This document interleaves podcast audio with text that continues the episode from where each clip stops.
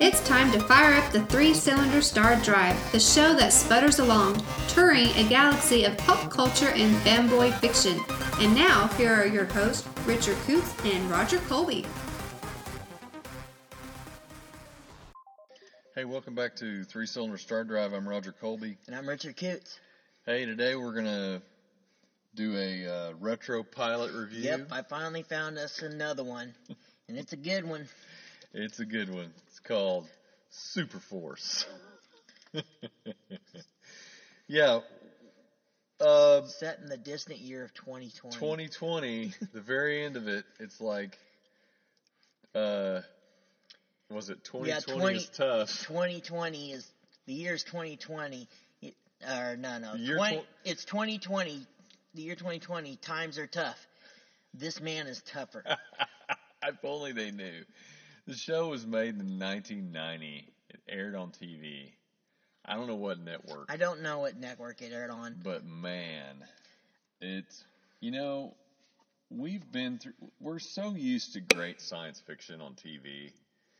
To see something like this is like, man, they really didn't know what they were doing back then. It, I mean, it was like, let's get a guy and put him in some like hockey armor or something like that, or I don't know what kind of armor it is. It's like it's got like a samurai helmet. Yeah, it's it's really. This I don't know what that is. Stuff and a bizarre motorcycle. And uh, let's uh, let's uh, you know what? We need a villain. We need a villain whose last and, and the villain's last name in the movie is Hattori. Okay, it's like a Japanese Satori. Satori. It's like a Japanese name, right? It's played by G. Gordon Liddy. Yeah. Teo Satori. And he's always wearing a kimono. He's got that mustache, you know. It's G. Gordon Liddy, man. G. Gordon Liddy was like, you look at the history of G. Gordon Liddy. The guy was on, he was in the FBI during the J. Edgar Hoover days. And he's got like this record for having the fastest handgun draw, like 60 of a hundredth of a second or something like that. He can draw and fire and be accurate. The guy was a part of Watergate, served time, five years, should have served 20. He was sentenced to 20, he served five.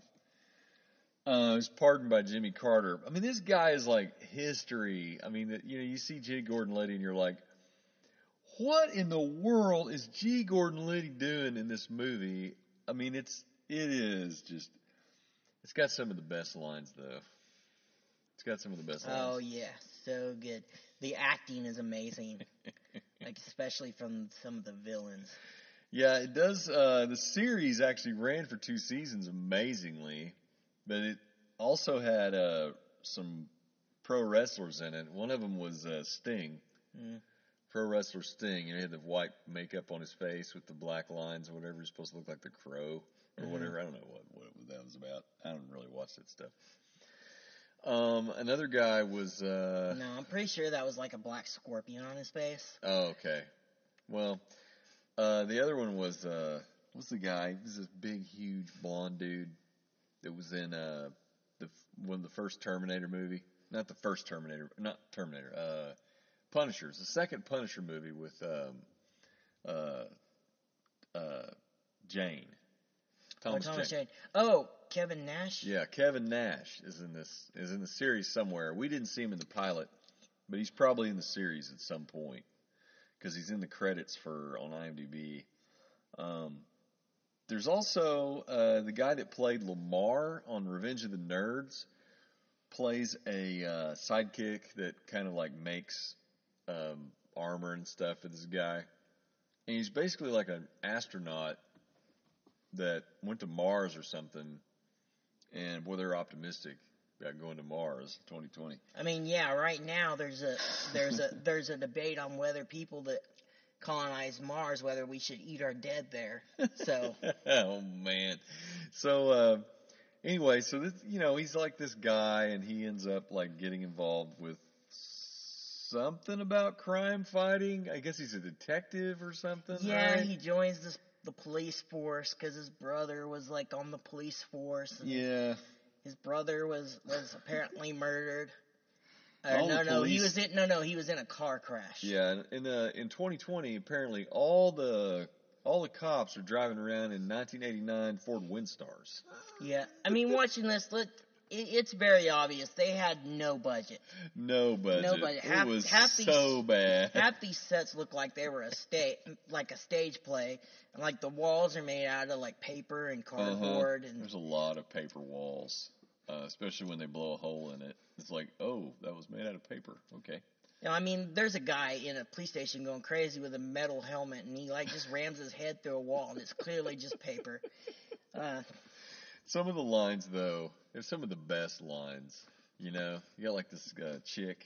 She's like almost like a Karen, like a like a 2020 Yeah. Karen, and she's got like this. Uh, everybody's got Uzis in this movie. Pretty much everybody's got a Uzi, including our hero who Yeah. hugs hugs his Uzi. Yeah, he hugs it. Well, well, when he's mourning his brother, he's like got his box full of stuff and you know his shoes and some other Yeah. stuff. And one of the thing is his gun. He takes it out and he and he bows his head and hugs it. He holds it close, holds it close to his bosom, and and prays over it. I'm not really sure what he It does. is Um, it also has, um, gosh, what was the guy's name? The guy that played the computer dude.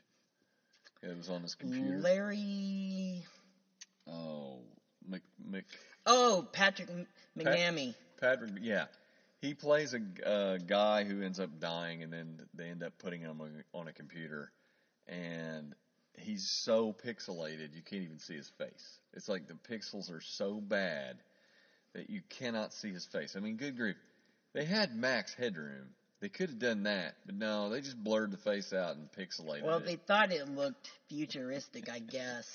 But he's on a tube TV. Yeah. He's on a tube monitor, you know.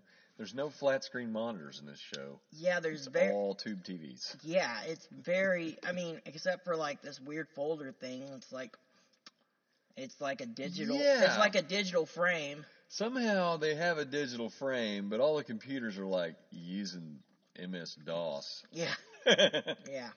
you know, it's uh, it's pretty crazy. Um, he's got this really weird looking motorcycle. Basically, looks like a big green almond. Mhm. It's just- It actually looks somewhat similar to the the RoboCop motorcycle in the RoboCop remake. It does, yeah, you're right. Um, and it's weird because it's like almost like somebody like watched way too much RoboCop and then Yeah. made this, because it's very much like you know over here, creep. You know, you're coming to dead or alive with you know whatever that stupid line is. But I mean, it's like it's so weird, and um, it is watchable though. I mean, I didn't find myself going, "Oh, I want to turn this off." Not at any point.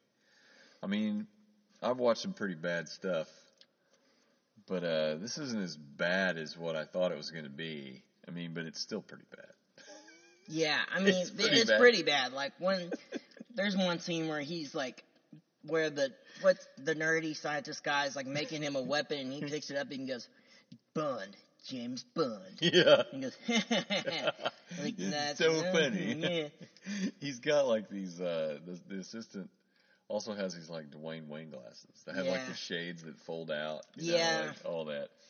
Um, so yeah, it's it's pretty entertaining. I had a good time. I laughed at it, even though I think it was probably unintentionally funny. Definitely unintentionally funny. They meant this to be serious, but it's really bad. Yeah. It's like, I mean, I would say that the, I mean, okay, in the same year was when the Flash TV show came out with Mm. John Wesley Shipp.